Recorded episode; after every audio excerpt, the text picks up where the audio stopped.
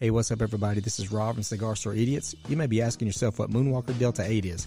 Moonwalker is the industry leader in Delta 8 THC products, an emerging category pushing the boundaries of the cannabis plant.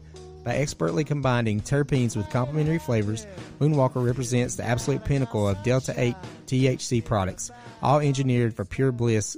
Enjoy. If you have any questions or concerns about the legality of Delta 8, please feel free to visit moonwalker.com backslash pages backslash legal. So you guys like coffee? Well, good because we've partnered up with the best. Blackout Coffee Company is America's best small batch coffee. The true patriotic roasters of Freedom Nectar that lets you stay on your grind all day, every day. Blackout Coffee Company offers signature blends, single serving coffee pods, and several types of loose teas. You can order those as needed or you can join a monthly subscription. Head on over to cigarstoreidiot.com, look for the Blackout Coffee Company link, and make sure you use promo code ROB W10. That's R O B W 10 for some immediate savings. This was never about money for us. It was about us against the system. That system that kills the human spirit. We stand for something. To those dead souls inching along the freeways in their metal coffins, we show them that the human spirit is still alive.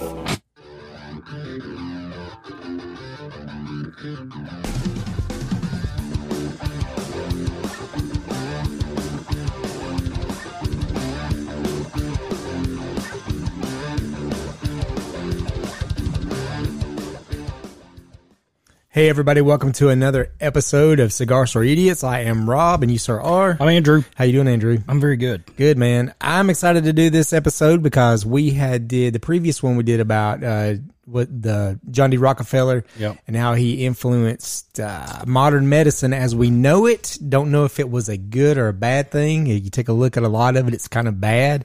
I think more bad than good. and uh, we wanted to follow up with an episode uh, to kind of tie into some of those things that we talked about as far as holistic and natural medicines. Uh, and how those are kind of like frowned upon at some point in uh, history, and and it kind of changed the landscape of how we all take care of each other. And we brought in an expert. Uh, and uh, ma'am, if you could introduce yourself and tell us where you're from and what you do, we would. Uh, we're going to bring on our, our special guest. Go right ahead. Hey y'all, this is Jenny Williams, and I would definitely not consider myself an expert. So Well, you're way more qualified than we are. So well, qualified is different from being an expert. okay, but thank you uh, for those accolades. Um, uh, no, yeah, my name's Jenny Williams. I am a local girl. Um, we um, we are full time farmers. I love nature. I love the land. I do have a background um, in naturopathic health. Um, actually, have been studying and using natural remedies for probably close to 25 years. Um, actually, went to herbalism school. I took three years to do an intensive study for a clinical master herbalist program. And a lot of the things that I share with people are just things that I do for myself and for my family. We have five children, and like I said, we're full time farmers. Um, and we love the land and we love living off the land. And one of the beauties of natural health is it's, you know, plant based. And, um, you know, if you want to look at history and you look at scripture, even the Bible teaches on how there's a plant um, for every every need, whether it be for food or medicine. And um, you know, there's there's a lot of history that supports the use of natural medicine. And I did work in the conventional medical field um, for about three years in the 90s, and I worked for an internal medicine doctor in Atlanta. He was very old school, um, and you know he was really on the brink of retirement when I worked for him. And he was so old school that he, I think he might be dead now, so I can say these things. okay, um, but he taught me how to do everything that a registered nurse would do. Um, I was like his, you know, physician's assistant. I mean, a lot of it was probably illegal. He was on his way out, you know, so he didn't care. And he was like, I can pay you cheaper than I can pay right. an RN or a PA. And so I learned a lot of great skills working for him, and I, I'm so grateful for that. But one of the things that really impacted me, I guess, in a more negative way was the overuse of pharmaceuticals. And it just blew my mind. I mean, we would have drug reps that would come in and pay him nice checks to come to dinners and symposiums so that he would start writing their prescriptions. Right. You know? And we partnered with a drug study group, and they I got to see firsthand how they do drug studies on people, and it was just very eye opening. And again, you know, there's balance to everything. Um, and so my background as far as kind of propelling me into the natural health field is that um, I, I just wanted something different for myself, you know. And so I just began to self educate and talk to other. I actually know some naturopathic doctors who used to be in the medical field and they switched gears um, to have a more supportive role, you know, for health and nutrition. So, yeah, that's pretty much it. Like I said, I'm a mom, and um, you know, I I believe in in uh, modern medicine. I don't want it to be like a poo poo on that, you know. Sure. But there's a time and a place for everything, and there's balance. So preventative uh, care versus um, reactive care are two totally different things, you know. So yeah, I think that I'm uh, excited to be here. yeah, I mean, well, we're we're more than happy to have you, and I think that that's one of the things that we talk about now is uh, there's a there's a pill for everything. So there for anything and everything, and then when you take that pill, there's typically a side effect and a Side pill that you take for that. So including death. yeah, absolutely. Yeah. So there's so there's so much of that now. I think it uh, there's a there's a pill for every single problem, and there's a pill for those problems. or a shot or God knows what else. Yeah, know? yeah, yeah. So so what we we were trying to figure out a way, an avenue to to kind of get back on track because I think essentially now that we the majority of, of folks are kind of fed up with with that whole um I guess like it, it's like a, a a better lack of way to say it is like the stockyard animal. You know what I mean? Like we're we're all we're all being led into these doctors and we're all like being herded like sheep. Yes, exactly. it's like sheep or lambs to the slaughter. You right, know, like, right. Well, I'll Is this really say, helping me, or is this just a slow death? Yeah, know? are you trying Like, to pay out pay that yacht off or pay for that home in the mountains? Yeah. yeah. I'll also well, say there's actually- been there's been a there's been quite a bit of trust lost with I Yeah. think the people in the medical field. Mm-hmm. I don't people don't trust the medical our medical professionals like they used to. I think a lot No. of I think a lot of faith was lost during well, I think it's been losing over time, but I, then I Uh-huh. think the whole COVID thing, people really started losing faith in the Oh yeah, in the it propelled it forward. it Absolutely. big time, Yeah. and I I think people really are looking starting to looking at things we're about to talk about. Yeah, and see, my wife, we'd said she said a million times. We we talked about because she's in she's in healthcare as well, and uh, you know, we she said for my entire life, all I've ever known is whatever came out of the CDC was the gospel. I mean, you it, if it came from the CDC, Yeah, it was question yeah, you didn't question it.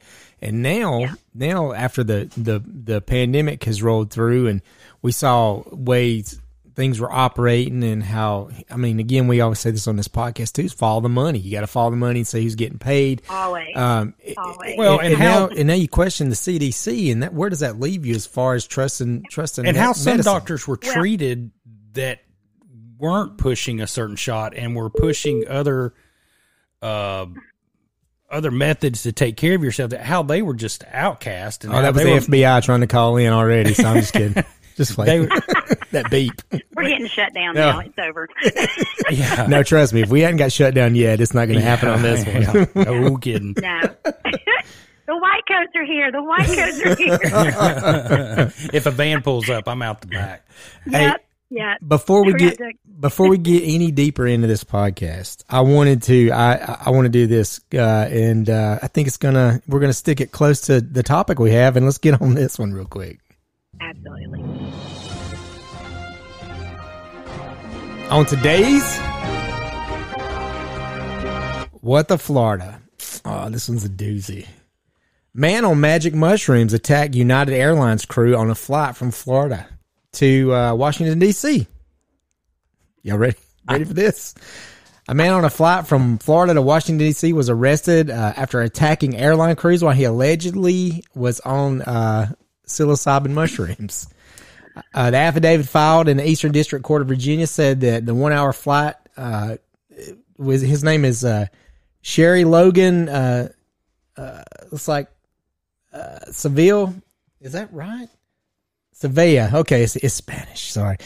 Uh, he began wandering around the plane, running up and down the aisles, clapping uh, his hands and yelling obscene uh, statements in people's faces. Uh, someone was in the bathroom and he tried to get in and he ripped the uh, door handle off the bathroom uh, while someone was inside. Um, he went and started violating other passengers on the plane. He grabbed a child's arm. When the flight attendant stepped between him and the child, uh, he began to grab her on her chest area uh, and assaulting her. Several passengers and law enforcement on the plane uh, intervened. They threw the guy down and handcuffed him. Uh, as they had landed, I guess the mushrooms started wearing off. And uh, he said that he remembered being out of his seat and being loud and touching people. He didn't think it was that big of a deal, and he apologized for his behavior. This doesn't sound like mushrooms.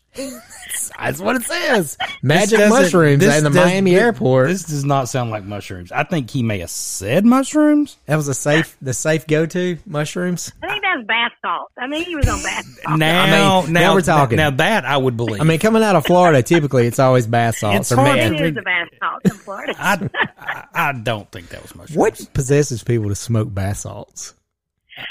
It's cheap, I guess. no. I mean, how would you know? I mean, you just look at it and go, I wonder what that, I wonder how that would feel if I smoked this it. Let's Yeah. see what happens. Yeah. We'll slide it up. I really don't. I really don't know. I don't. I don't. I don't get a lot of that. Those drugs that were that are made in people's bathtubs and this. I, I just man, I just don't get it. I don't get it. So staying on topic with this, uh, we might talk about Wow. mushrooms at another point, but, Yes, but yes. saying what, what makes people, uh, think that smoking bath salts is a good idea?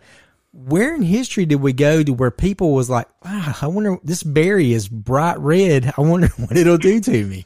Uh, and then how we come up with these medicine, these, these natural medicines and remedies.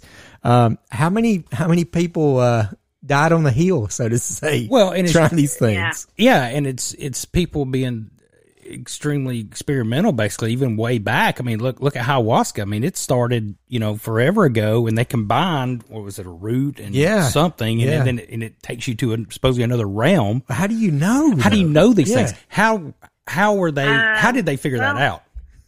Well, I can shed a little bit of light on that. Thank God. Um, Ding ding ding. Isn't it, isn't it true that like if like bright berries typically are poisonous?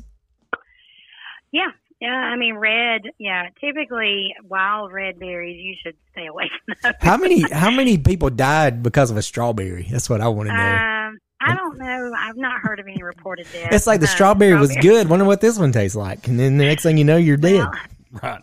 um, well, as you know, from a historical standpoint, you can look at the Bible, you can look at other historical documents, and just if you want to even just look at the Bible, if you read Genesis, um, it talks about fallen angels.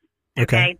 And you got to dig around a little bit into some other historical documents that were not canonized. Okay. So things like the Apocrypha and the Book of Enoch and other things like that that were not, when I say they're not canonized, that means they were not included in the Bible that we know today. Okay.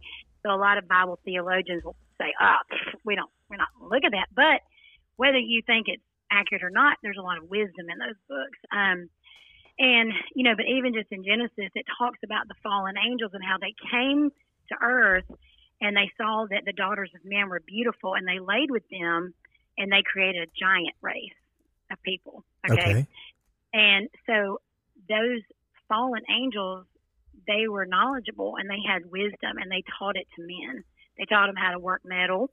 They taught them how to, to you know, turn plants into medicine according to those historical documents within, you know, within the Bible and other legends and other things. So that's one avenue that it comes from a higher power Okay. and it was not somebody sitting in their hut, uh, you know, sampling some herbs and some mushrooms that they foraged. Right.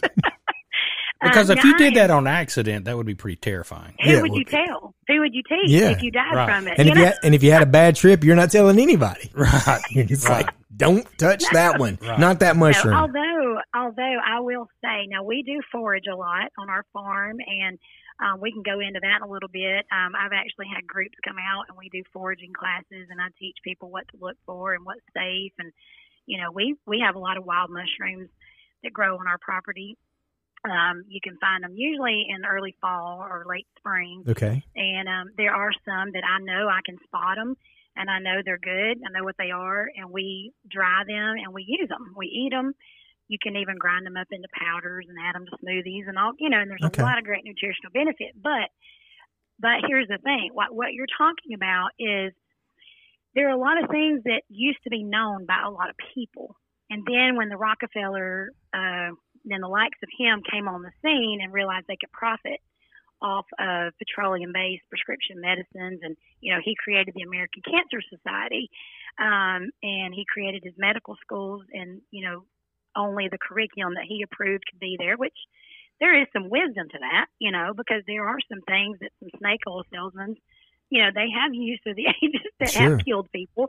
So we, you know, there's a time and a place, like I said, for everything. However, things that have been tried and true, um, you know, there were things that, like my father-in-law, he just turned 80 last week, and he will to this day will not eat mushrooms. Really? But it's because his mother told them to never eat mushrooms. They were all poisonous. And it's probably because somebody in their family did forage a mushroom that was toxic. And it didn't kill them, but it made them very sick. right. But again, that's what we call in the herbal uh, world lost ways. We have lost our way. We have lost the skills and the abilities to identify plants and know the purposes and the uses for them. And, um, you know, and so there's power in knowledge. And just like you guys were talking in the intro, um, you know, the COVID 19 fiasco really, it really opened a lot of people's eyes. It didn't matter what side of the aisle you sit on or what uh, wing of the bird you're on or wherever you fall, you cannot, no one can deny that, you know, it was a very eye opening experience. And so it makes us really question a lot of things. Um, so, yeah, as far as where did the knowledge come from, I think a lot of it's just been passed down, but then we went through a time period where we forgot it because we were told it was bad. It was criminalized. Yeah, absolutely. And, you know, um, not to get off into um, on a rabbit trail here, but just like um, what we call in the mountains granny women, granny women were usually midwives, and a midwife was usually the doctor for the mountain people and the country people.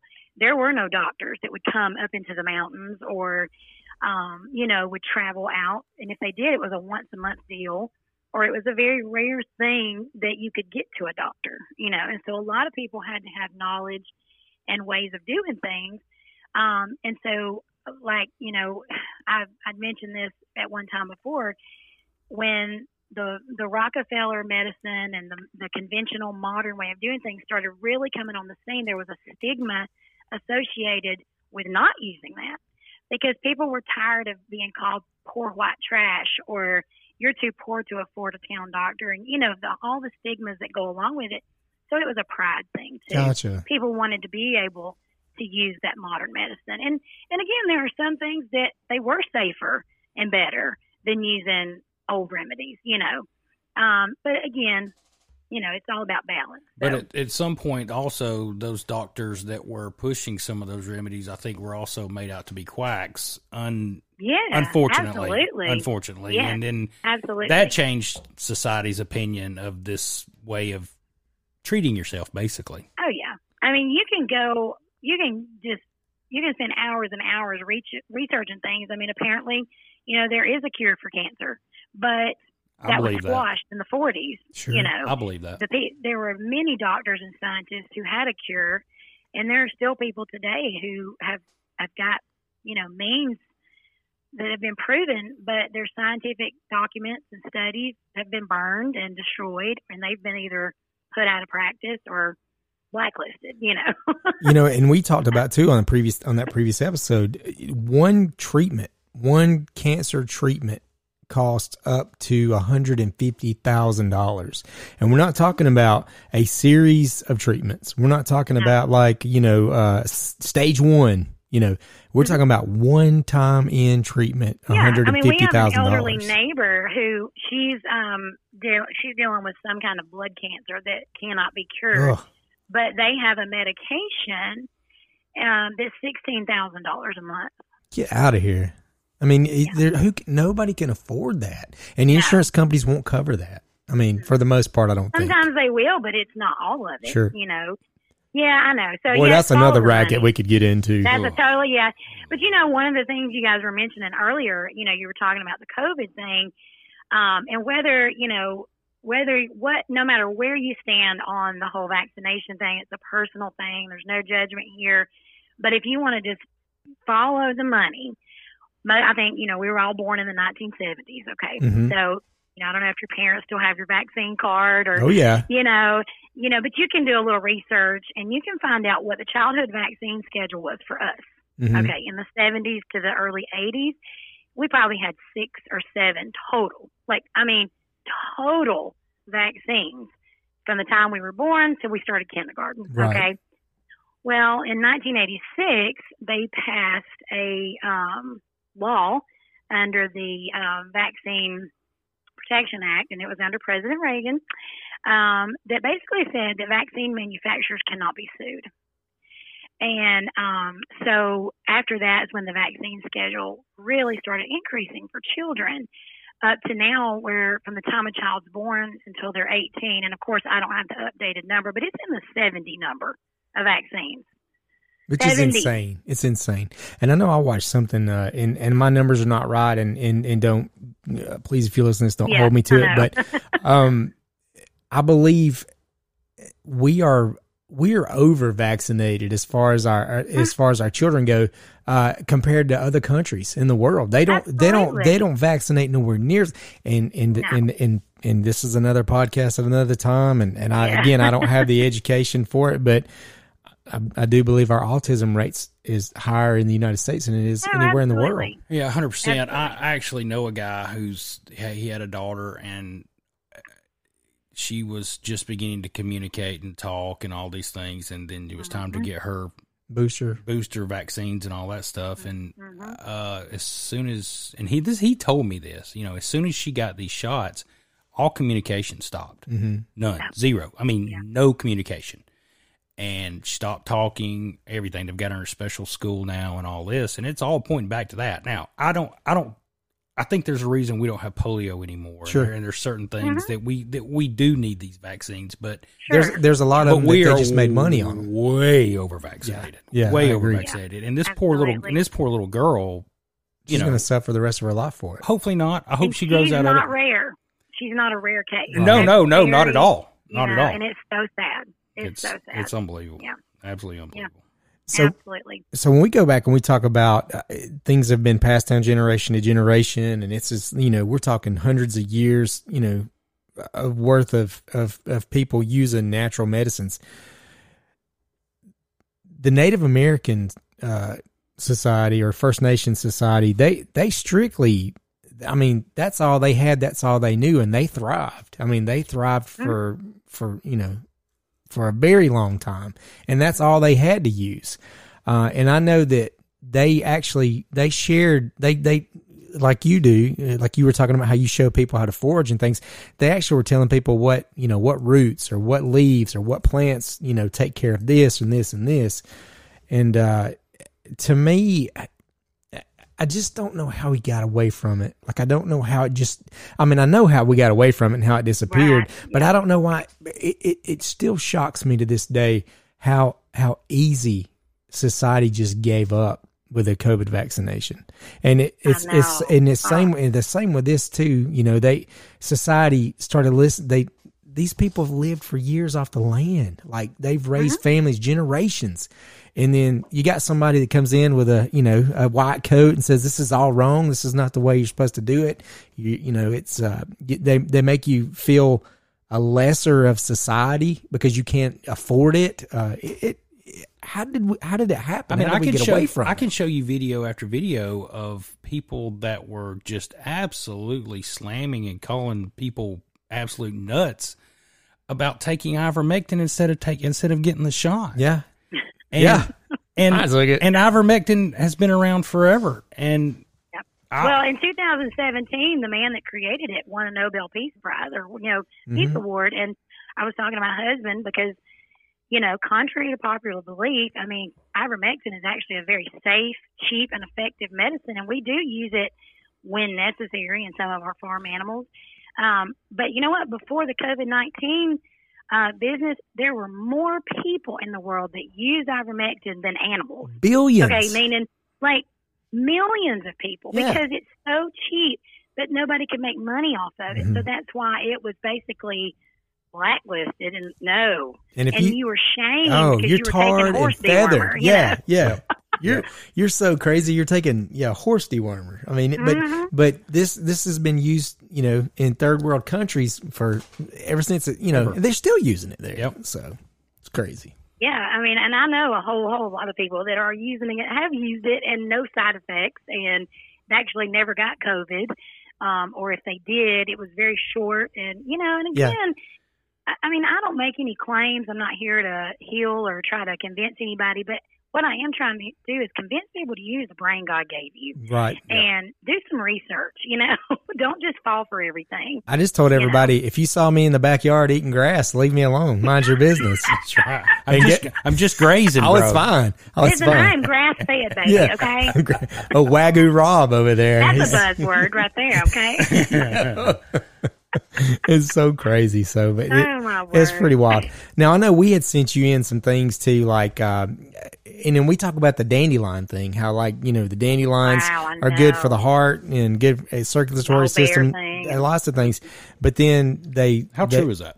So they they tell you that it, what was the thing that it's a weed you got to kill it. It's messing up your yard. It's, Yeah, you it want serves to no Roundup purpose. on it. Yeah, and you use and Roundup. Roundup is also part of the whole Bayer pest, uh, pesticide, pharmaceutical, the whole Yes. the whole shebang. Yeah. Yes.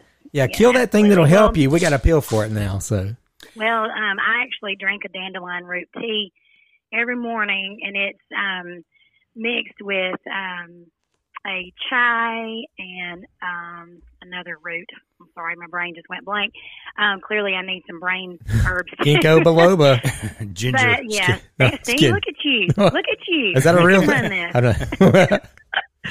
Um, but it's it tastes a lot like coffee because I'm very caffeine sensitive. But the great thing about it is dandelion root is a liver cleanser, okay. and so it's very good for you. Um, and so dandelions grow everywhere around here. Now, if you spray your yard with any kind of pesticide, Don't don't drink those right. dandelions. Don't drink know. this. Um, you definitely don't want to pick them off the side of the road in Floyd County because the county does spray a lot of Right.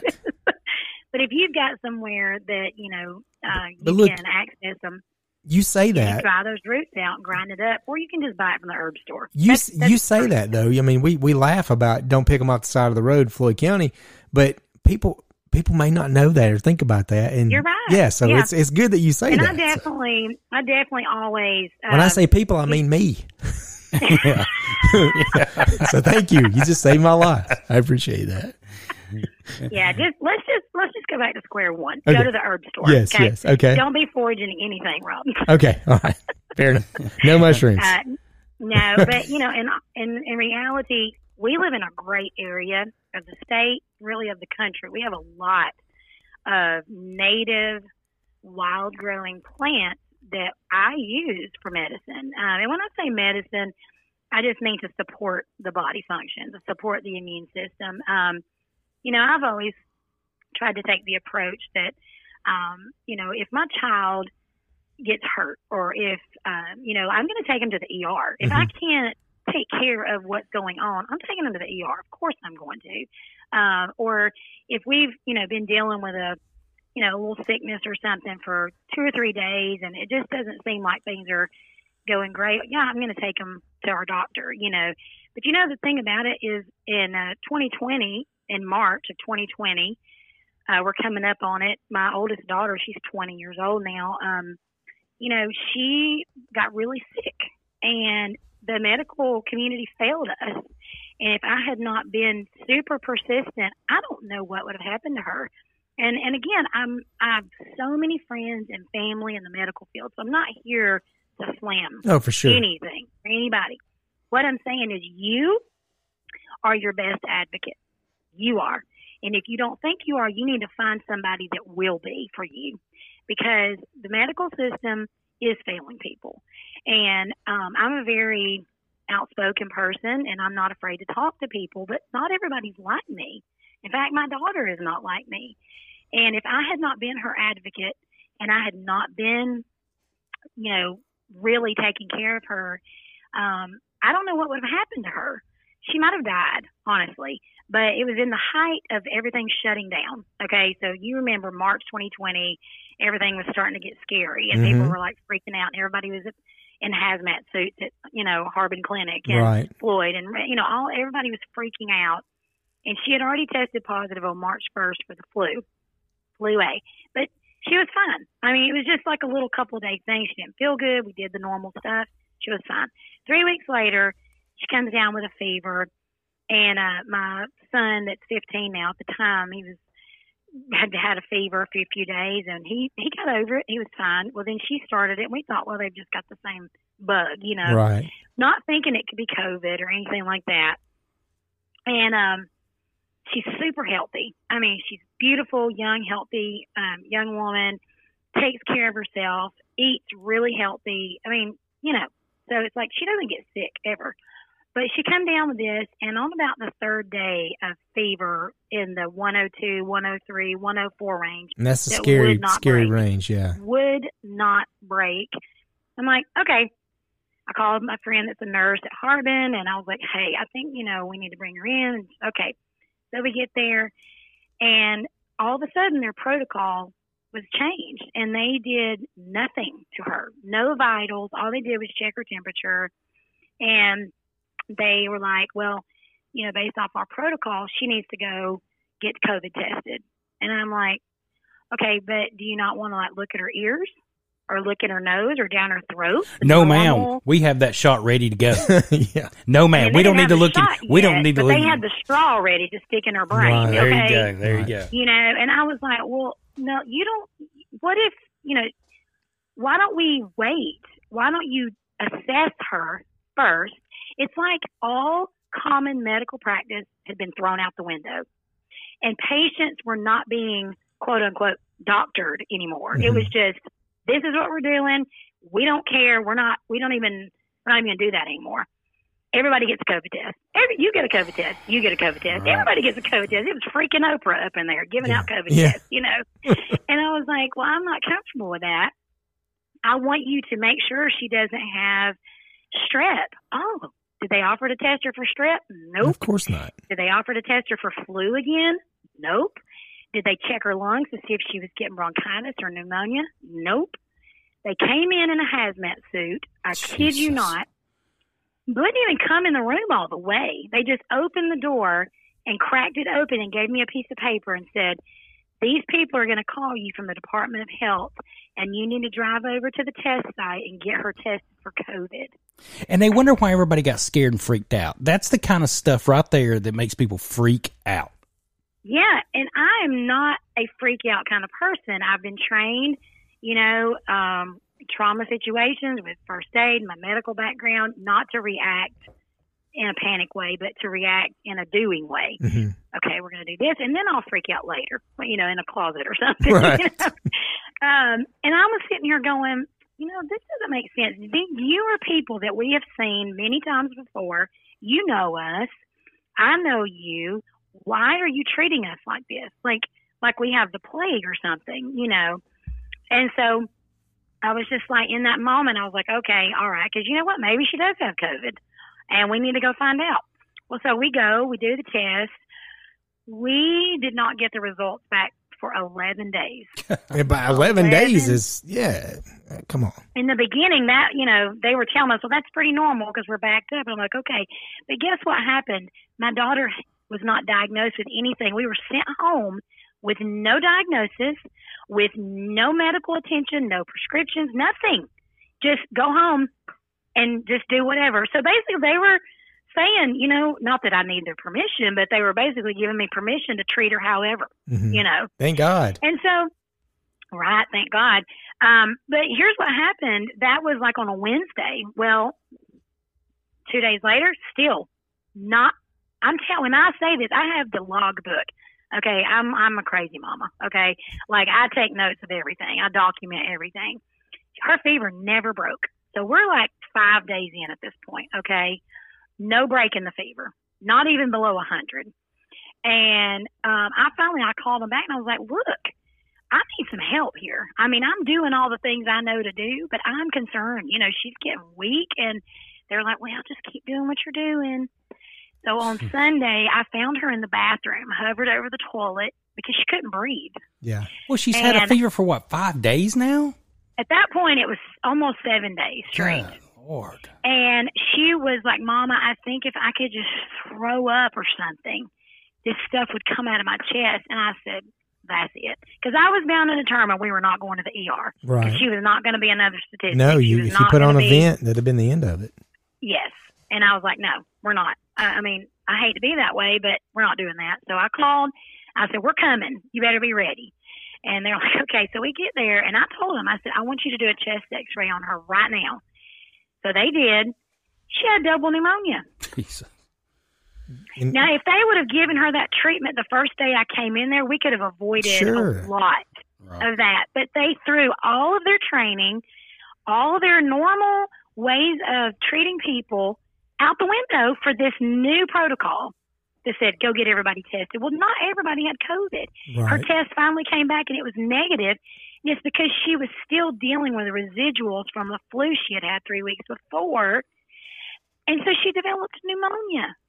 And it took her six more weeks to finally really get over that. And she is healthy. Yeah. When I say fit as a fiddle, healthy girl, I can't imagine what a lot of these These so the unhealthy, people really overweight people. Well, yeah, but with- how many how many elderly died because of being Suffered. treated that way? Sure, for suffered. malpractice Yeah. and non-treatment. Yep. They just let them lay there and suffer and die. And it really just put a fire in my belly. I'm not going to lie. I was angry. I was mad. I wasn't so mad about my daughter. I was mad about the people that didn't have an advocate, that didn't have someone Mhm. to speak for them. They on died alone in a room.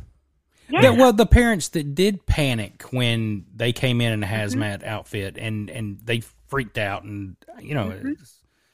I don't know. It's it's very. Yeah, I, I know. I, I So- stayed pretty upset about it myself. I know. I mean, it's a. Ooh, I could get on a rant, boy. Let me tell you. Absolutely. And you know what? Needless to say, I, I will say, you know, through all that, you know, we watched her diet. She didn't have much of an appetite, but we pushed a lot of fluids, lots of fruits and vegetables, and tried to just keep a really good, healthy um, foundation for her diet. And we did lots of herbal teas, herbal things that I know support the uh, respiratory tract.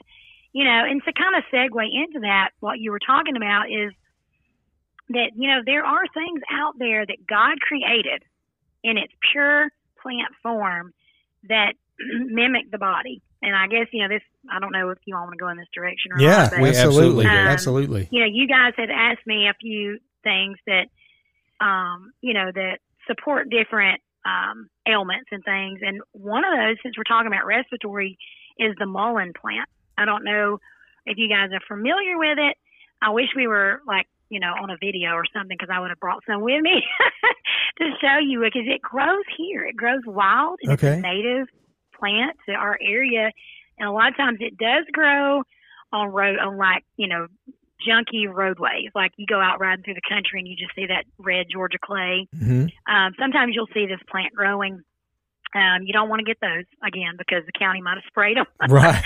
Uh, you don't want to be re- breathing Roundup into your lungs. No, you know? no. Is that the one they Um, kind of they call something lettuce? What are they? What is that? Is that what this is? The devil's lettuce? No, that's a different No, kind of that's lettuce. marijuana. No, we're not talking That's about not that. what I'm saying. It's totally not what I'm saying. I know No, no, no, exactly no. what that looks. That's looks a like. definitely different show. So I've We're heard, so. I've heard. I know exactly what that looks like. No. So what is this? What is this mullein No, plant? so what it looks like, um, now there is another plant that a lot of people mistake it for, and it's lamb's ear. Lamb's ear is another one. It has a very velvety, soft leaf. But mullein, they are huge. The leaves are very big, but they have a velvety feel. And when you flip it over, the underside of it actually looks like the lungs. It's beautiful. It's Okay. amazing how it really mimics the part of the body that it benefits the most. So it has like the little bronchial tubes um, and the little, you know, it looks like veins going across it. It's beautiful. Um, but is a is very very widely known in the Native American community and was used heavily by them Um, and so I'm pretty confident that, and I do, I've studied a lot of uh, Native American history and remedies and uh, just the old ways of doing things and how uh, the, you know, settlers from other countries would bring their remedies over here and the Native Americans would teach them, you know, what plants we had here, um, or they had here. And um, so mullein is great. Um, you can actually dry it. You can make it into a tea. um, I make a sinus. Um, it's called a um, sinus blend tea. That's really good for the upper respiratory and the lower respiratory. And I use mullein in it. Um, See, our youngest daughter, is- she struggles. Like she's eight. She has asthma. And Mhm. man, she she almost get she had she just got over walking pneumonia. I mean, she gets Aw. every year she gets sick. So this is Yeah. something that we would I would like to try with her Yeah, I mean it's her. great. You can you can a lot of times herb stores will carry it in capsules. It's sometimes a little harder to find it in a tea. hmm Um, but there are there are bulk herb stores where you can just order it. You can order it like by the pound, and it's a whole lot cheaper, especially if you're going to just steep it in hot water and make a tea out of it. Um, it there are literally no known side effects. It does not have any counter interactive properties with any medications or anything like that. It's very much a supportive Okay. herb to the immune system. Um, so you can dry the leaves, make it into a tea. Now the Native Americans would actually literally roll it up and smoke it Okay. um, because the smoke is so good it get it would get into the lungs and break up that heavy mucus. Isn't that um, so I- foreign from what we've ever learned? Smoking, Oh, putting yeah. smoke in your lungs is bad for you. Yeah, But and some of some things are bad. Sure, sure, sure. That devil's lettuce. Um, is, and and again, yeah, say definitely. I wouldn't say no, it was bad. I wouldn't say it for was you. bad for you. Just, I'm just giggling. Uh, but yeah, now again, I, I I always like to preface this. I am not giving medical advice. Sure, I am sure. not a doctor. Do your don't want get in research, people, trouble. for sure. Do it. Do your research, people. Please do your own research. Find an herb store with knowledgeable uh, people that know what they're talking about.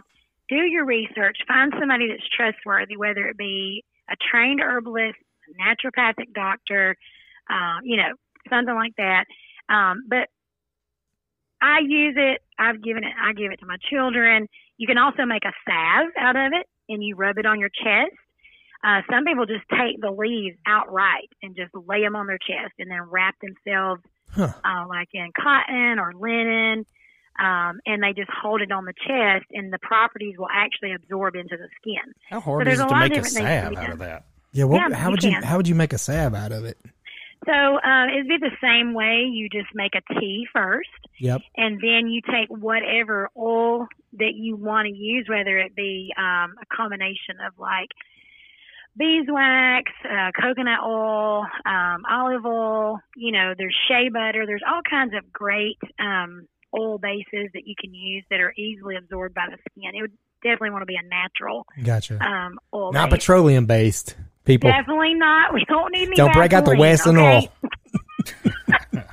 no, no, we prefer not to use that. Um, um, I did grow up in a family who used a lot of Vaseline for chapped noses and lips, Mhm. and you know, you're like, Yep. Same never here. forget that smell. Vicks Vapor Rub. The Vicks make vapor rug. Yeah. Yes. Vicks the is- worst. Yeah, it's I don't lie. Smells I mean, terrible. That used to be like the go-to. Um, you know, and there was another one my mom used. It was in a green jar. I cannot remember what it was called. It was not Vicks, but it was uh, Petr something Latham. I don't know. Anyway, that stuff stunk from here to high Ugh. heaven. But you know, My dad's brother, when he would get the flu or a cold, he would eat a tablespoon of Vicks Vapor Rub. oh my word! Yeah, so that that that I bet he was outfielder for the up. Giants used to do I that bet too. he had Mitchell. no constipation Really? problem. Well, he, I mean, he died with, he had, when they, when they found out he had cancer, he died like 80% of his body was saturated and they didn't even know. I mean, just boom. So maybe don't eat Vicks Vapor oh Rub, people. no!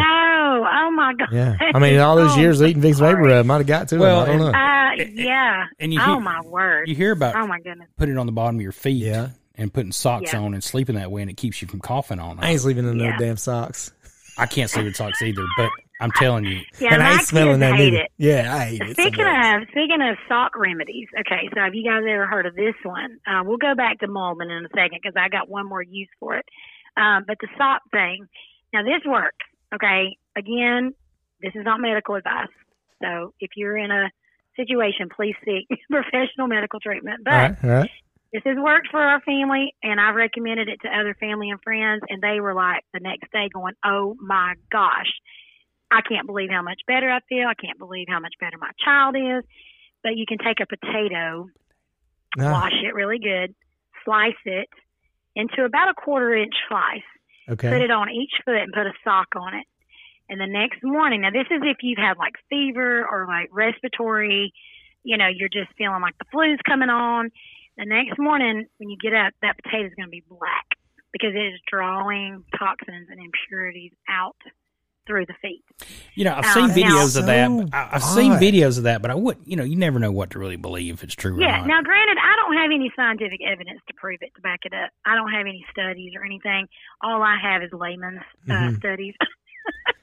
and and again, yeah, but no, you know- you've seen it with your own eyes work. I'm I just, have. I'm just saying, y- y- you don't know those people that are don't know if making those can believe it. videos. yeah.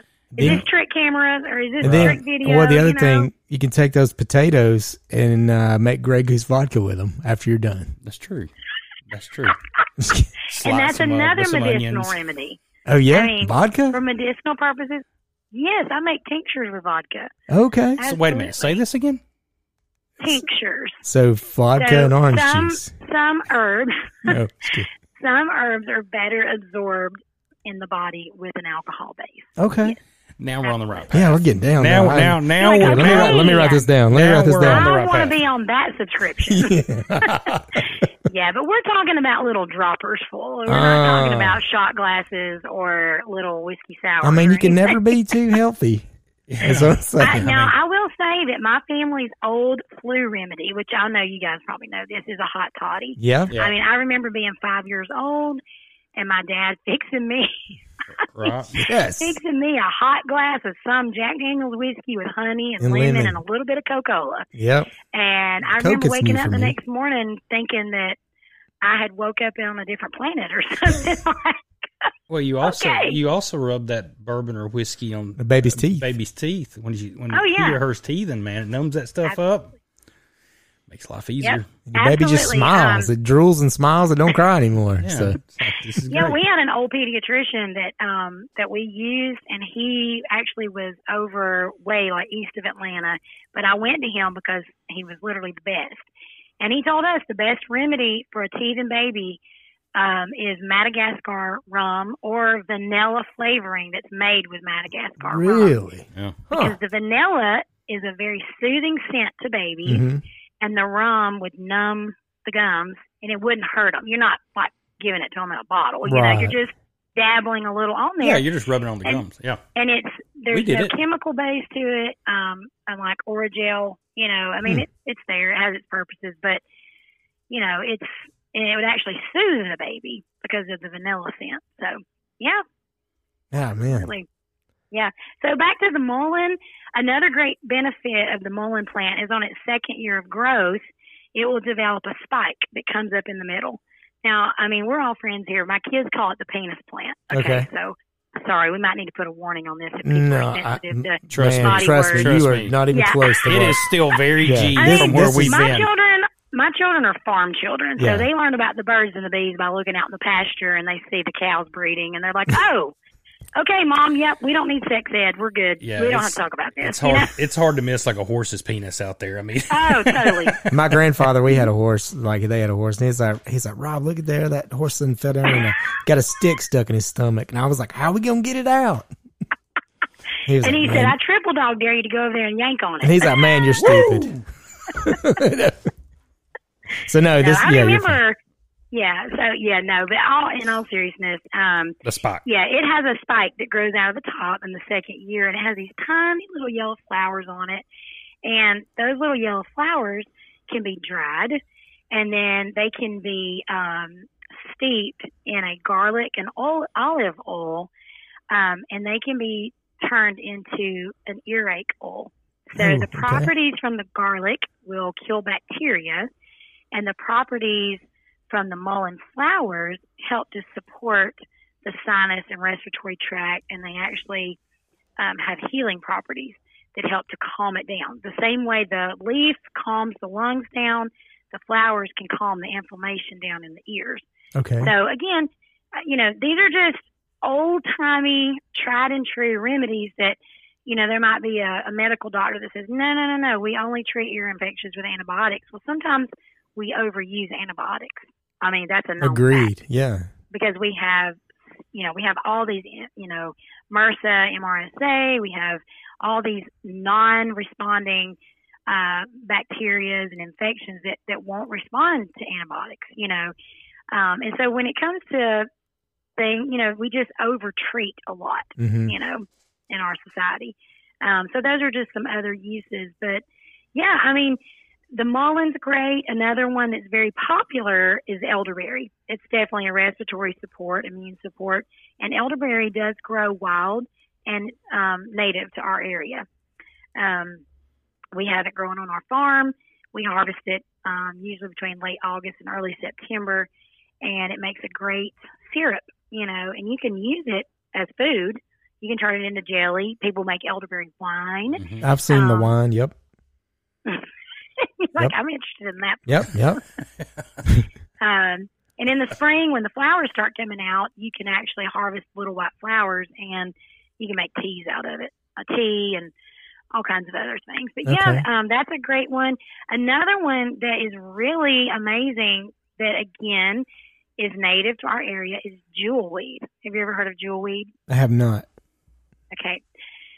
So jewelweed grows along creek banks. It loves water. It's a pretty little orange flower and it usually pops up in like late spring, early summer. Um, I know um, we've found it up in the pocket. We live in northern Floyd County, um, and it grows up there along the creek. Um, and it grows along our creeks too. But what you do is you, again, you harvest the flowers and um, you make a tea out of it, and you can actually use it on poison oak and poison ivy. Okay. It is like an instant relief, and then um, you don't have the resistance to the Benadryl creams or the calamine lotion because some people it just doesn't help. You know, it's been like our go-to Mhm. forever: calamine lotion or Yep. Benadryl Yep. you know, and sometimes this doesn't work, you know. Um, my boys, they are wild and free. Let me tell you, they romp and run and rip through our woods, and um, we have used this more times than I can count, and it gives instant relief. Um, so yeah, that's another one that's really great. So if you did Uh, say you would use that as a tea, but would you make a salve Yeah, out so of it as what well? I do- You can, you can make a tincture spray, like I was talking about. Um, I freeze it in ice cubes, and then I just take and dump those ice cubes into a big Ziploc bag. And if they ever get exposed to it, they just go grab an ice cube Okay. and rub it all over their body. Oh, and it feels the cold, the icy cold feels so good to that itchy red, uh, you know, poison oak or poison ivy breakout. And then it actually helps to get rid of the oil. So see, Okay. the problem is it's the oil off of the the plant. That and that's what causes it to spread too, as well. When it gets It it like spreads Yeah, all over you. start scratching and it's oozing and but this actually will get the oil off. Um, and you know, a lot of times people don't even realize they've been exposed till it's too late. I always recommend to people if you've been out in the woods, go and get washed. Go wash because you more likely you've been you've been exposed to poison oak, you know, Right. poison ivy, whatever. Um, and our boys, they know what it looks like, but they don't care. They Right. still, they're like, we're going fishing, we're climbing trees, we're doing the things. And one time they got it so bad it was like in their butt crack and on their crotch. Oh my God! And I'm like, yeah, you're gonna rub the ice. Yeah. Um, you're you're handling it. Um, No, you wouldn't have. It. I would be no. like, "Where is the ice? Mm, Where's Yeah. it at? Where's it at?" Yeah, yeah, but it's great, you know. And so those are three plants that just they grow wild here. Just I mean, just in our area. That most people, when I tell them, or we do like a nature walk and a forage, uh, you know, little walk, they're like, "What? Why do we not know more about this?" And I said, "Because there's no money in it. Yeah, You cannot I'm- patent a God-created plant." Yeah. Now the You elderberry only- I've heard of. The other two, I've never even heard of those two. No. Yeah. Yeah. it's crazy. I mean, there's uh, we could talk all night long. There's so many things, and um, you know, just even you know, a lot of people ask me, well, where can I get started? I want to grow herbs. I want to, and I think like you know, some of the the the basic, most easiest things to do is just start growing some little things. You can grow it in a pot. You know, it, it can be like a raised bed or a pot. Um, things like mint. Mint's great. I mean, mint is like now it will take over your garden, so you want to plant it in a pot. Okay. Um, but you can make it into. I've like, got I've got just mint growing mint. right off my back porch. And let me tell you, if you don't get it cut back, that baby grows. I mean, it is Really? Oh my god! I didn't know that. And It I will and I, over. And I'll I'll clip a little bit when I'm cutting the grass, you know, because it's so wild. I, I don't try. to It smells great. Yeah. it smells fantastic. And back, when my mom was alive. Every time she came over, she'd take some with her. I mean, it. Yeah. I'm telling you, it ain't hard to grow mint. I Okay. promise you. I promise you. Yeah. I mean, I do nothing Now- to it really. It's just out there. You don't have to. You can't kill it either. no, Don't even try. no. oh God. Uh, the person before me must have planted it that lived in the house, Yeah. and it's right right off our back porch, and it's right I there. And man, I have a pretty big patch, and I beg people to take it. I'll, I will, I love it, and I use it a lot, and I dry it, and do all kinds of things. But it's like, oh my god! But it's so good for you. I mean, it really is. It's, it's a calming herb. Um, it's very good for sore throats. Um, it's good for, uh, you know, like respiratory health. Yeah, yeah. It's got a lot of good properties. Other, other herbs that are very easy to grow are things like basil and we're getting ready to start, you know, gardening season here pretty Mhm. soon. And you know, there's a lot of um, plant, you know, nurseries around us that sell um, really good selections. You can obviously find them at Walmart and Home Depot and Lowe's and places like that too, and that's totally fine. You know, you can buy them there; no big deal. Um, but some of the smaller, locally owned nurseries will have a whole lot more varieties. I mean, with mint, there is literally there's chocolate mint, apple mint, peppermint. Oh my gosh, lemon mint. I mean, there's so many. I had you no know, idea. I don't. I yeah. don't. I've never heard of that. I, apple mint. Yeah. Interesting. It's good. It sounds Yeah. good. Yeah. I don't think. um, I don't like think said, mine's anything but mint because when I when I when I cut it when I hit it a little bit with a lawnmower, woo, it's strong. I'm telling you, it's real strong. Yeah, It's I had just no mint. idea. I had no idea there's all the different types of mint.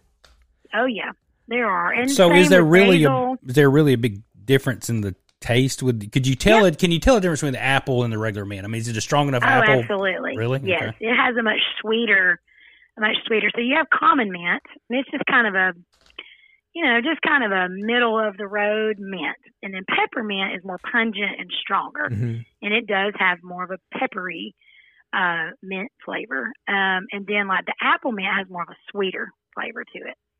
Um, chocolate mint has a richer, darker tone to it. Okay. So it's great if you're wanting to make like a hot tea and you're just wanting something warm and rich. And it's really good to add to like, I mean, I do all, I should have been a bartender because I love making mixed drinks, but I don't drink alcohol. So. Yeah. but I like to play around and make things for people. And so I like to mix it with coffee sometimes and it just gives it a little bit of a twist, you know? Um, so yeah, I mean, there's so many different varieties out there. The same with basil, thyme. Thyme is another herb that has great medicinal properties. It's very good uh, for the sinuses. Um, I have a lot of different thyme varieties growing, and sometimes if I feel like I'm having some symptoms like sinusy or something, I'll just go out there and grab me some oregano and some thyme and some mint and just chew on it. And these are perennial plants. Okay, so you guys know the difference between annual and perennial. Yes. An annual is just, Just you have once. to replant it Yep, every yep, year. Yep. Perennial, it just comes back. So Gotcha. most all herbs, um, except basil. Basil it loves hot climates, um, and so it typically will not come back in our climate because we do have some pretty cold winters. But um, mint, oregano, thyme, they're all they're just popping right up in my garden right now. But those three together, I can go out to my garden, grab a little pinch of those, chew on it, and w- I feel better within an hour or so. Um, and you don't even some you don't even have to swallow it. You can just get the saliva going because your saliva has digestive enzymes, hmm and then you just you know swallow it. the juices from it, and you can spit the plant out if you don't want to swallow the plant. Gotcha. You know, So you're Uh, saying, so, yeah. so that's thyme, right? That's good for the thyme. yeah. hmm So T H Y M E. yeah. Thyme, oregano, and mint. So Those are three. Like, I, if I was going to recommend someone to start with um, an herb garden, you know, those are the three that I would say absolutely because you can cook with them, you can make medicine, you can make tea, and they're safe. They don't they don't counter interact anything. They don't, you know. well, you say you feel you feel better pretty quickly. So it sounds to me Yeah. like it's even time would even be uh maybe even better take than local honey, right? It sounds like Yeah, it, I mean- stronger. What's your take on local honey? So so we've all heard that the that the local honey helps your sinuses and it makes sense. Mm-hmm. You know I, why. get, I get it. I, I, Yeah. I get it because of the pollen. I get it. Yep. Mhm. But does it really does it really make a difference? You know what I mean? Uh, well, I think the process has a lot to do with it too. If you can get local raw honey, yeah. um, it does not lose the properties um, that it has in it. You know, like if you buy it from the store and it's been um, ultra pasteurized and put through the process to make it shelf legal to be sold in the grocery store, um, it definitely loses some of its medicinal benefits. I, I, I do have Um, a I do have a friend and he's up in the Menlo area and he has Mm-hmm. probably the largest I don't know what you call it I don't- I Apiary? don't, I don't guess it's a, it's that's what it's mm-hmm. called. Yep. Yeah. Okay. Yeah. Well, he probably has the largest in North Georgia. I mean, it's humongous, and he sells it Nice. quite a few places. And I always buy it. I mm-hmm. bought it from their store. And Shinbone Valley. yeah, Yeah, good Shinbone. Valley. I know them. I love them. How, Yeah. gra- how how great are they? Yeah, that's some good honey. And Yeah. it's I know. Hamu. I know Hamu. Yes. Yeah. yeah, yeah, I buy yeah. plants from her sometimes. Yeah, they're great people. They are fantastic people. Yes. And uh, yeah, so I brought I brought some of the honey into the studio before, and you know gave it to the guys, and it it is great honey. And but I've just Yeah. always wondered. Yeah, well, the reason is because, okay, most of the time people, if they're talking about honey for respiratory, it's because of allergies, Mhm. you know, and so the things that are causing and wreaking havoc on our allergies, you know, our sinuses in our area. So honey from our area is going to cater to those specific pollens. And so it helps you theoretically. I'm sure there's a scientist or a doctor out there that's going to say that's not true. You know, it's not of course proven. they will. Um, I got a pill for it. that. Yeah, but I do have a pill I can tell you. Right. Um, yeah, but no, theoretically it is, you know, because of the, um, the, you know, the pollen in our area. Um, it helps you build up a resistance to it. Um, but there's other herbs that you can use for that too. And that's the thing. There's a lot of people that they have a misconception between, um, ragweed and goldenrod. Do you, do you even know what I'm talking about? I I don't But- know the difference. Ragweed, Yeah. ragweed is the one that gets. When I was younger, the pollen really got me in the spring. But now that I've gotten Mhm. older, ragweed and fall, Yes. that's when it gets me. Yeah, and a lot of people mistake goldenrod for ragweed, and because they see a yellow plant they think, "Oh, look at that, it's the ragweed blooming." And that's you know, and it's actually goldenrod, and it that's not you can't. They're not the same plant, and the ragweed is not as uh, prolific as goldenrod, but goldenrod can be dried again and made into a tea or a tincture, and it is actually excellent for allergies. So the the sky is really the limit when it comes to stuff like this. You know, it's all about education and knowledge. right. And Because I'm gonna tell you right now, power. I spend a small fortune On, sinus medicine. on sinus medicine, Same meds. here. That Zyrtec? shit's expensive. Yeah, it is. And- And Sizol It is the one I and you know the funny thing with me, and I've gotten older, and I, I didn't even go to the doctor. I went to the pharmacist because I'm like, look, dude, I am falling everywhere. What is going on with me? And he said, man, it's your inner ear, it's your sinuses. Go take go over there, take some, take some. I think he said, I think I can always forget what I take. Anyway, it's in the little, it's in the little green bottle that costs like sixteen bucks Yes, for a it's- really small I think bottle. it, I, yeah, no, it's not the Mucinex. I have taken that, but it's I think the, it's Zyrtec. Zyrtec. Yeah. Okay, Zyrtec. so, so Oh, I yeah. so I have to take Zyrtec because I get so dizzy. I don't get the Yeah. sinuses and all that, but I just get so dizzy. Mhm. I wished I could take something besides those 18 Stupid. twenty dollar Yeah, bottles twenty dollar of bottle of pills Zyrtec. for sure. Well, and again, like when I work with people one on one, um, I like to talk to people about their diet, how much water are you drinking, what you know, because your body is a whole. You, you you know your whole body responds to everything you put in it. So, um, and when I started herbalism school, one of the things that we were taught is about your terrain. Okay, so your body, you look at it like a terrain. Okay, and so when it comes to things like that, if you're used to taking, you know, over the counter medications or prescription pharma- or pharmaceuticals or whatever, um, I don't ever recommend somebody just going cold turkey, you know, because you're going to take go off of what you've been taking, and then you start doing some herbal thing, and you're like, this is crap. This is not helping me, and it's because it takes time, you know, for your body to make the adjustment, Mhm. you know. I Um, think so, I like, could right do it now- though because I don't take it all year round. yeah, well, you probably could then. I mean, I know people that take it really like it's it's like they've become addicted to it and they can't live without it. Oh you know, yeah, yeah, that is an Um, expensive habit. I mean, there are people I've been following this along. There's a lot of people that are coming out against prescription eczema creams, Okay. and they are developing um, this terrible um, addict, like their body's addicted to it. And when they try to come off of it, they go into hyperdrive, and their skin just blows up with these huge eczema breakouts to the point that They have to take the medicine. Wow. and they have to use it and they have to go through a detox program to get it get it out of their literally get it out of their system you know so again i don't like to broadcast like you know okay this is all for the general population because you know i don't know what people are taking i don't know what they're doing Sure. and i as an herbalist i like to work one-on-one with people Mhm. but So- you know typically So, is there something good to take for eczema instead of the cream Um, or a shot? well- like my daughter's having to take a shot right now. Hers has gotten, you know.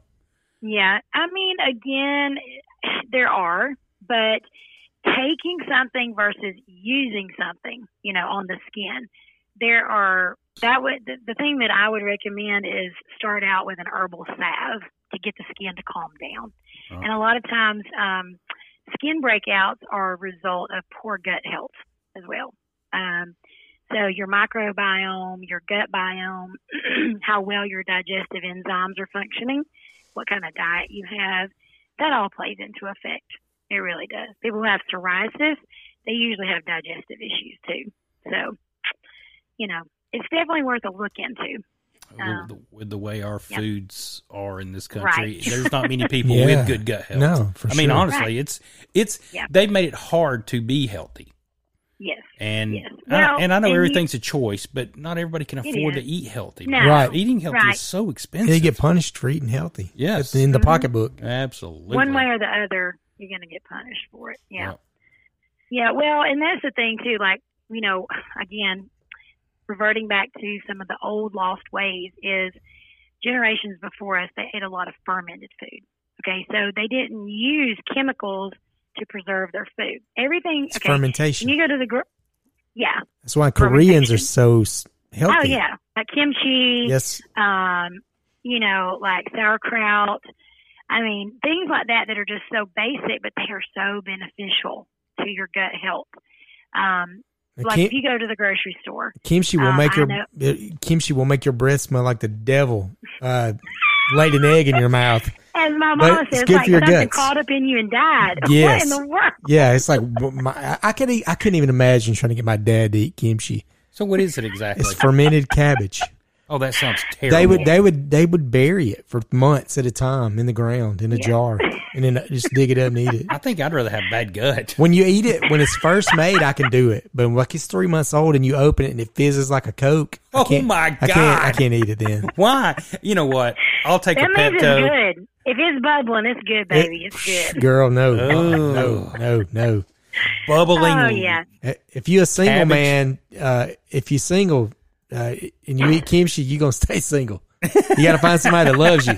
You know what I mean? That's true love. If you can find somebody Yeah, somebody, you got to yeah. be in a committed relationship Yeah. before you start that kind of stuff. like my wife and I, we we like it. We Yep. like it, but I can't eat it when it's no, girl. If it bubbles, I, I'm out. No kissing. No kissing. You open up the jar and it goes.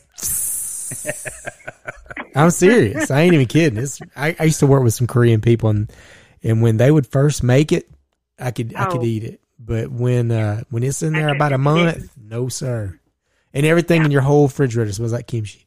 I know. Everything. My daughter, she Mm. bought some. We get. Um, I have a lady, an elderly lady that lives down the road, and I do a lot of trading Okay. stuff with her. And she uh, makes sauerkraut for me, Okay. and it is the best. It is amazing, and it is fermented, and it's but it's so good. It doesn't stink. It really doesn't stink. Um, but my daughter, the one that I was talking about earlier, she's a health nut, and she had bought some kimchi from the store, and my husband, e- everybody, we were like, "Oh my Yeah. God, Yeah. what is Yeah. that?" Yeah. And she's just like, "What? It's good for you." Yeah. It smells like a fart's foreign cousin. It does It- not like it- a fart. Like, Yeah. It's it will never go away. Never. ever. It's a spicy fart. Boy, it sounds delicious. It sounds delicious. I sold ring of Andrew on it. Yeah, I sold don't- him Johnny on Cash. yeah. No doubt you got a ring of fire for sure. Yeah. I gotta. I want to ask a question. Like, I, I'm curious about um, like some things that you know. My wife suffers from really bad migraines. Like, she has terrible migraines, like debilitating to where she has to go to the hospital sometimes and get a shot.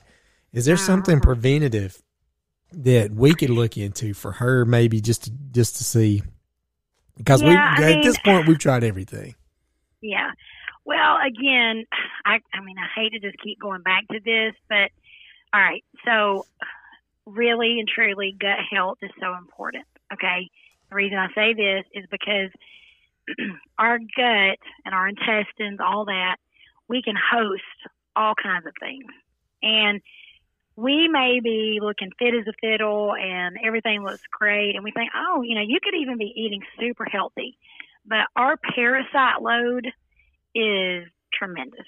If Mhm. you eat, you probably have parasites or have had parasites or will have parasites.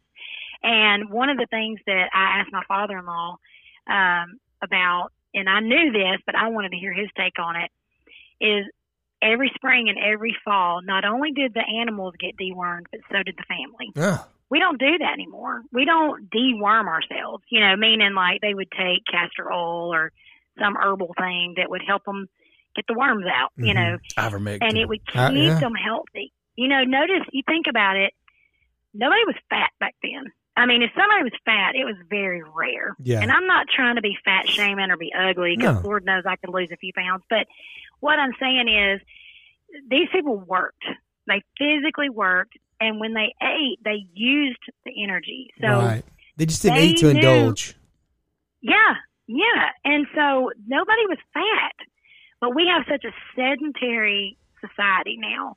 And so even if you weren't deworming yourself every spring and fall, um, a lot of food because of whatever you know nutritional deficiencies or it being overly processed, your body is not getting the nutrients it needs, and a lot of times food sits in the gut for a long time.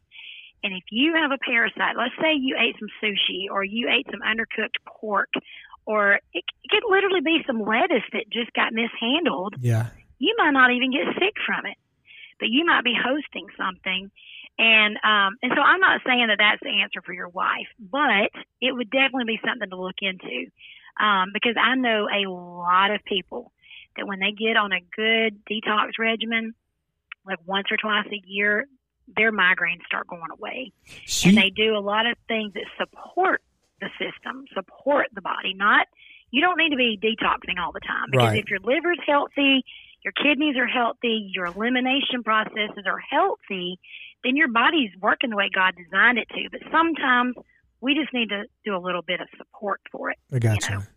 Now she doesn't Um, eat meat. She doesn't eat meat at all. Like she Yeah, she well- strictly eats vegetarian food. That's uh, her Oh, problem bless right her there. heart. Yeah. That's her problem Yeah. right Bless her heart. So she's vegetarian. I've tried that a couple times. She man, I don't know. how She does it. Yeah, she does though. And in, in uh, Yeah. so it's Yeah.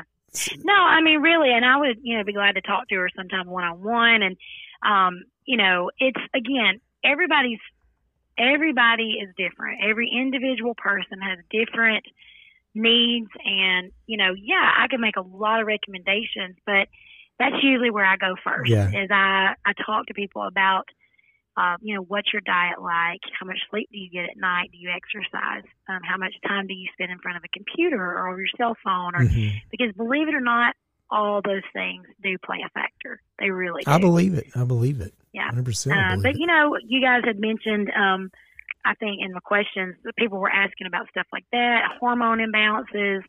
I mean, there are definitely lots of herbs that you know support those kinds of things: for anxiety, depression, constipation. I mean, it's there's. I I really believe there's an answer, and it may not be a cure-all, you know, but it can be something that is supportive to help somebody get off of some of their prescription medications and things like that. So, yeah. when you're dealing with, say, if you're dealing with somebody that's got anxiety or depression, uh, uh, I know a lot of people, and this is totally different than what we're talking about. A lot of people will do micro dosing and things like that. Is there is there other things, other alternatives other than than psychedelics that you can use? absolutely, yeah. Well, and I think, um, you know, And I'm not opposed to There- anything that's that's that's that helps people that people just don't abuse it to just get whacked Mm-hmm. out of their skull and things like that. But um, I think maybe sometimes some things are good in moderation for specific things, and I don't have the education on it. Uh, but Yeah. if there's if there's things that can help people with their anti, I'm a big proponent of like I don't I don't use marijuana as far as like smoking it or anything like that but I I don't take pain medicine. I hate pain. I hate. I don't take any kind of medicine. But Mm-hmm. yeah. but I will eat. uh, You know, every once in a while I'll eat like a like say Delta Eight uh, gummy, Mm-hmm. Uh, and I sleep well, and and my pain. I don't have any pain. And Yeah. and it keeps me. I, I sleep well. I wake up. I don't have any issues with taking uh taking a nasty opioid. It's going to No, mess up my digestive system and, and ruin my life. Um, Absolutely. but those No, are yeah. those are Destroy things your that- liver is what it'll yeah, do. yeah, everything. I mean, it's, those things are terrible, and I'm a big proponent of anything that's natural that we can get people to start using to get off. Because, like, even with benzos, like, I mean, you can it, it, it completely wipes out your your long term memory. I mean, people people lose lose themselves in these these pharmaceuticals uh, that are pushed on us every single day. And so, if there's something that helps people with with depression or anxiety, if there's something natural out there they could use, um, I mean, I would love for you to kind of touch on that a little bit as well too. Absolutely. Yeah. I mean, like you said, I'm I'm in the, I'm the same uh, thought process. You know, I think accountability. You know, and when you're talking about alternative things like that, there has to be accountability. There has to be somebody that is knowledgeable and that you can trust, and they're going to help you um, with your needs. You know, because education is everything. Um, but you know, personally, for me, I deal with a lot of inflammation, uh, problems with inflammation. Some of it's genetic, and Same here. just Um, same here. Yeah. yeah. So like, I don't every night, but I have a CBD and turmeric gummy that I take at night. It works better than anything, and Okay. I have a very high tolerance for pre- prescription pain medicine. So really, that's good because even if I took them, they don't work. You know. Right. Um, but I've suffered with TMJ for years, and so between chiropractic care, massage, some laser therapy, um, and the CBD and turmeric, I'm rocking and rolling now. Yeah. I mean, really, I, you know, so turmeric is literally, I think, one of the number one things I recommend because not only is it anti-inflammatory, it actually helps to calm you, and it's a root. I mean, Mhm. it's it's nothing. There's no. You can cook with it. Yep. You know, you can take it as a supplement, and then, but when you pair it with something like CBD, it's amazing. It's really good. I will, Um, I will go and- off on that with uh, I had a I have a guy uh, that used to work with me uh, and his father was elderly had no cartilage in his knee just like the word he could hardly walk and he was going and they were about to do a knee replacement and somebody had told him to take a turmeric root and cut it and boil it uh, boil it in water uh, cut it up into like slices and then boil it in the water and then every day uh, drink it. Drink like a cup of it every morning. And he didn't have to have knee surgery he walks around just fine now Mm-hmm. Yeah. like it, it, everything's completely i mean he was going to have to have a total knee replacement. And he walks like nothing bothers him. But they said it tastes terrible. That's awesome. said it tastes awful. But it but it Yeah. was, but it but it helped you know it, it made him kept him from having surgery. Oh, yeah. Hell of a lot better than surgery. yeah absolutely. Way cheaper too. Absolutely. and, an elderly person that has to go through a major surgery like that, there's so many risks for complications, infection. Yeah. I mean, Anesthesia. you know, uh, yeah, all those things. And it's like, that's where I try to step in and help people. You know, there are certain situations where that is the only option surgery or, you know, medication or, you know, whatever. But Mhm. from a preventative standpoint, I don't think the medical society or the medical field works enough alongside the natural health Right. segment of our society because I feel like they should partner on more things. And I've talked to a lot of people in the medical field who agree, you know, I mean, we have aging parents and, you know, we're going to doctor's appointments and, you know, and I'm working to try to help them not be on so many medications, Sure. but, but it's part of that system and that mindset that, well, you know, and I've kind of referred to this one time. It's like we live in a pop appeal mentality. Like, Mhm. I just want a pill. Give me a pill. And even in the natural health realm, people are- go to the herb store and they go, I want a pill. Right. You know? Right. and but it's like, okay, but are you willing to go the extra step and maybe take this out of your habits or your eating or, you know, because it's not just one thing, you know. But as far as like depression and a, a lot of times, you know, it, yeah, I mean, I don't want to I don't want to ever distract from saying, you know, there's there's not an answer for every situation, but you know, sometimes people do need good counseling. Sometimes people just need to get some good sleep at night. Yeah. You know, they're not And getting exercise. Exercise. Exercise. They're dehydrated. You know, um, or maybe their body is literally their their um, sedation rate or their inflammation rate is so high, they're stressed out. You know, and it can cause all kinds of problems. And so, just lowering their inflammation could can do wonders. It really can do wonders for people. So, yeah, I mean, I'm I'm all for I'm all for that. Gut health and get your inflammation down. Yeah, And absolutely. and that's something that I, I would like would like to bring you on again, and I would like to dive deeper into that gut health and what's the best thing. What's give me the, you know the, I don't know. I hate to say the easiest way, but some of the easiest ways just to keep a healthy gut. And uh, but I think Yeah. that's a whole other podcast altogether because I want to deep I want to Absolutely. I want to deep dive into that. Well, there's one that Yeah. I, I want to Oh, ask you about uh, the fire water. People are talking in Arlo that's on the mean a fire cider? fire cider. Yeah, Arlo's yeah, huge on I this. swear by it. I And- make it, and I believe. Yeah, absolutely. I, I actually saw a guy the other day post it. Um, this guy looks the healthiest he's ever been that I've ever known him known him to be. Uh, and he Mm-hmm. posted a year ago he started making the fire cider, hmm and he's like, "I'm telling you, that this thing has so many medicinal purposes. It's so much it does so much for your body. So how Um, hard Oh, is yeah. it to make? it's I mean, it's I not. know an elderly man Yeah, who he does not. Here's what he does. I mean, he's like ninety something. Okay, and he's never he's never sick. Okay. That's He amazing. Makes his own fire cider, and what he does is he doesn't drink it every day. But when he goes to town, or he knows he's gonna, you know, go to church or be around a bunch of people, he takes uh, like a shot glass of it before Yeah. and a shot glass when he gets home Huh. And it he never gets sick, never he has no health problems, and I make it about midsummer. I'll start a batch because it needs to kind of cure for about six Yep. weeks. Yeah, that's what he said. It's got to sit um, for a little and while. then it's yeah, and then it's ready um, about uh, September.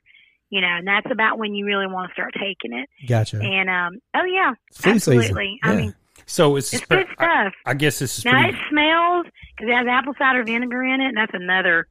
We could definitely go on a rabbit trail with that because that is truly a cure-all for warts, indigestion, another gut health remedy. I mean, it's like great, I mean, it's, but it it's- has that in it. it has tons of medicinal purposes. I mean, Oh my God, I have a whole book on vinegar, on vinegar and vinegar uses, huh. like for the body and remedies, and yeah, the Egyptians used vinegar a lot, you know, and health and preservation was very important to them, you know. Yeah. So If you would, if you when you when you get it freed up, if you could send me that uh that fire cider recipe, Please. um, Yeah, and we'll post it on our social media too. Oh, my like, we, well, I think we'll get a lot of good uh, good feedback on this one as well. Absolutely. Um, I've kept you very late, uh, so what I would like oh, to yeah. do okay. let's let's go ahead. We're gonna we'll wrap this one and uh, let's Yeah. get back let's get back together when you have time. Uh, Okay. And then Arlo will be back in here with us as well. Uh, and then I know he's gonna have a ton more questions uh, than I do, uh, and and Andrew does probably because he's he's he he leans more on this side of of, of health Yes. than than you and I do. So Yeah. uh, let's get back together. Let's do this again. I and- would like to deep dive into that gut yes health. for sure for sure. Yeah, I'd love to. Bef- I, I, I feel so honored to be with you guys. It No, was fun man. And We appreciate And I your love time. We talking know about this. we know how Yeah. busy you are, and I appreciate it. If you would, before we get out of here, tell everybody what you guys have going on at your farm and and what you guys are Aw. doing.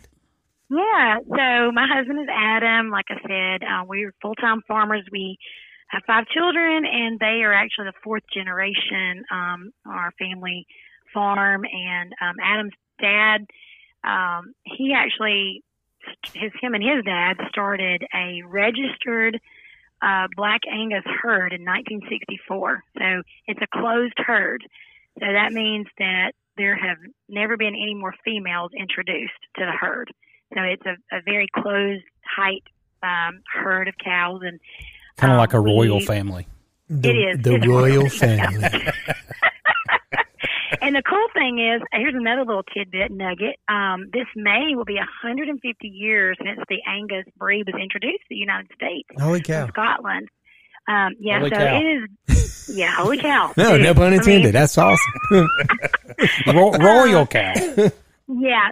Um, but yeah, you know, that's it's, it's always the breed that people seek after for their beef, you know. Mhm. Um, but the name of our farm, uh, well, you know, our last name is Williams, and so that part of the farm is Williams Angus Farm. Um, but Adam and my, uh, our part of the farm is Five Arrows Farm.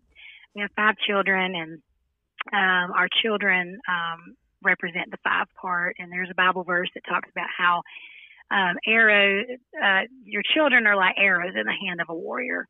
Um, and, you know, we really believe in that. And, um, so we do, we sell beef.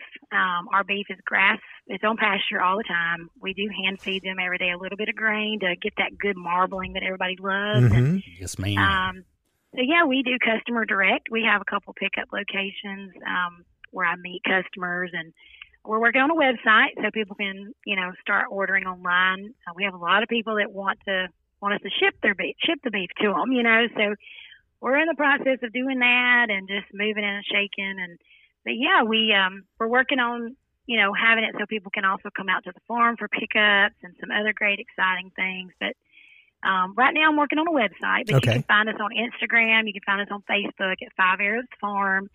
Um, anybody that's interested in local beef that's raised ethically, and I am. they go from Yeah. I am. Yeah. I, I, I, I really am. I was just talking the other day, and I don't mean to interrupt, but I was just, but it, it's related. Right. I was just talking the other day about how it is amazing. It is absolutely amazing to me that the size of City of Rome does not have just a butcher shop. We do mm-hmm. not have one of those. A Yeah, local butcher It shop. It is pretty crazy. It is crazy. Yeah. Somebody tried it once and they were like stupid expensive, and it It was very expensive and it was an odd location. It was. But but if you yeah, so what you're saying is kind of exciting me because you know, I got a new pellet grill Yeah, and, and I love beef. And knowing your yeah. farmer, knowing your farmer is great because yes. you know we're very transparent. We don't, we, you know, we don't hide anything. We love our animals. You know, we want to raise them ethically and be good stewards over the land that God's given us and over the animals. And um, you know, we want to create a and you know develop a, a good product that people uh, love, and we do. We have a lot of repeat customers. People say our ground beef tastes like steak. We love that. You know, that's exciting to us. yeah, that's exciting. Um, That is exciting. yeah, but um, yeah, I mean, we we know we're with you. We we believe in supporting local agriculture, local businesses as much as absolutely possible because it makes for a stronger community. right. Um, and we need to get back to that. Just like what we've been talking about, you know, this evening is um, know where stuff comes from. Get get educated on things, and you know, there's power in knowledge. You know, Um, and it, sa- it will actually save you money too. Because I looked, I, I never look at beef in the grocery store because I don't buy that beef. hmm But I was curious. I popped into Food Line last night to pick up a couple things, and I thought, oh, I'm going to go by the meat counter, and I was really shocked. I mean, these beef prices were crazy to me. That Subpar people beef. are having to pay that for beef that came. Yeah, hundred percent. It's safe. Don't get me wrong. Yeah. It's safe to eat. It's USDA. I mean, it has to be, but it's the quality. Right. You know, you're About the You're- only thing you can do really around here is is jump on that Berry sale every now and again. Now I say around Yeah. here, I, I'm excluding to what I'm just learning tonight about your farm. Yeah, that's But- all we knew was the bear. Yeah. Yeah. I mean that's all I knew. Yeah, you know, sure. Berry will Berry will, Berry will have those beef sales or those you know that whatever Yeah. they call it. every now and then. Yeah. it's just yeah. every now and again, you and know, that's not run- They run a great operation. They run a great operation, and we know, um, uh, you know, the people in the ag department out there, and they do a great job. And it's really good for the students. But we're not the only ones that, you know, that sell beef, and there are a lot of farmers out there that are doing it. Um, but you know, we, my, in fact, my father-in-law helped get the Black Angus herd started at Berry Hmm. in the '70s. Really? Yeah, he did. So you've seen those black cows uh, going on. He's the reason they My part of the reason they're out there. One of the part main it, reasons. Not the only reason, but yeah, he worked Yeah. out there then, and um, and they did have some cattle already, and it Mhm. was you know established. But he did help to get it get it to going, and um, so yeah, we're very blessed. Um, Adam Stad, like I said, he just turned eighty last week, and he has a wealth of knowledge and. Um, so yeah, I mean, we, we have a lot going on and anybody that's interested in buying beef, absolutely shoot me a message on Facebook or Instagram. It's Five Arrows Farm. Five Um, and- Arrows Farm. We can hook people up. What what I'm writing we'll that do down too, now. like, and another thing that this this will be it's just something we could touch on as well when we get back together. Um, we want to know the process on how you were able to sell that beef in the United States, and what some people may do that's a little uh, not by the rules we to try to sell. A, we we actually use a USDA certified Yes. uh, facility Yes. um, that's actually in Subligna or you know near Summerville. Okay. Yep. Yep. Um, and they've only been open for a couple years now, but they're great locally owned. And we we have tried a lot of different processors. And um, I jokingly say we had to kiss a lot of frogs to find a prince. you Yeah. know? Well, I mean, I can imagine. they're clean, they're clean, they're professional, and like I said, it's USDA certified, and we really like working with them. And um, so legally, yes, that's how you sell beef. Gotcha. There are people who sell it illegally. yeah. Yeah, we'll get into that on the next episode when we get you back in here. But look, I seriously, I know you're a super busy person, and I really do appreciate you being able to to call in and, and talk to us about some of this stuff. Uh, and I look forward to, to talking to you again, Jeannie. I appreciate it. Absolutely. It was a blessing. You Thank guys have you. a great night. All right, you too. We'll talk to you soon. Thanks so much. All right. Okay. All right. Goodbye.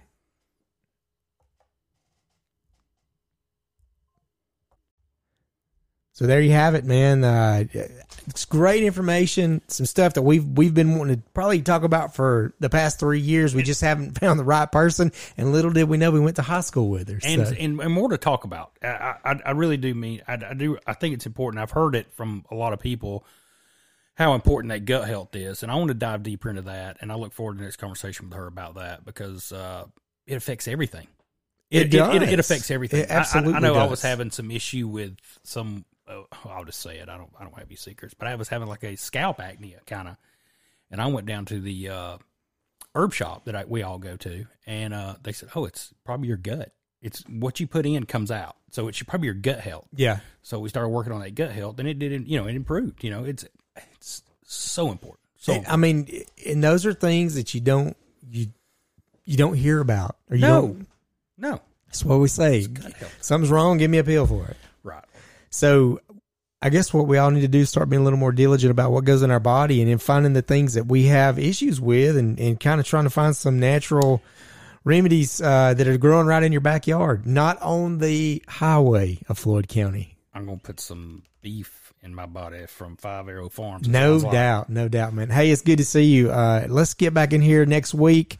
Um, we've got we're gonna. I think we're gonna tackle this. Uh, do a couple of parts on this uh, Madoff uh, or Yeah. Made. How do you say it? Not Madoff. it's not Madoff. Madoff. Ma- I don't know. Madoff. The uh, anyways, those terrible backwoods Southern lawyers out of South Carolina. So we're gonna get back in here. Arlo will be back in the studio next week, and uh, looking forward to that.